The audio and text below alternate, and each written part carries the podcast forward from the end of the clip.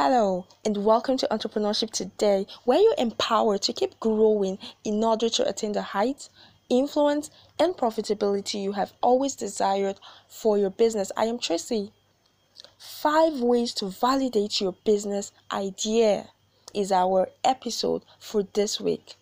Now, you may find this topic really useful if you want to avoid a total waste of so much time and money on your journey to building a thriving business. So, number one is find out if that idea is already being implemented by someone else, including the rate of success and challenges encountered.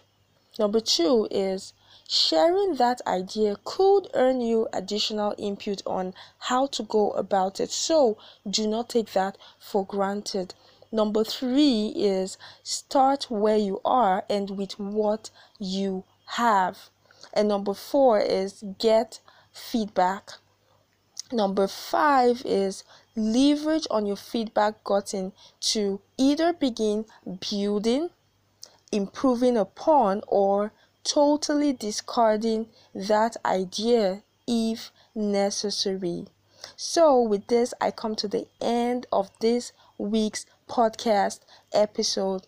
If you gained value for your time listening, I would encourage you to send your feedback to Tracy Ekage ufuoma at gmail.com. Ufuoma is spelled U F U O M A. I'll take that again. Tracy Ekage ufuoma at gmail.com.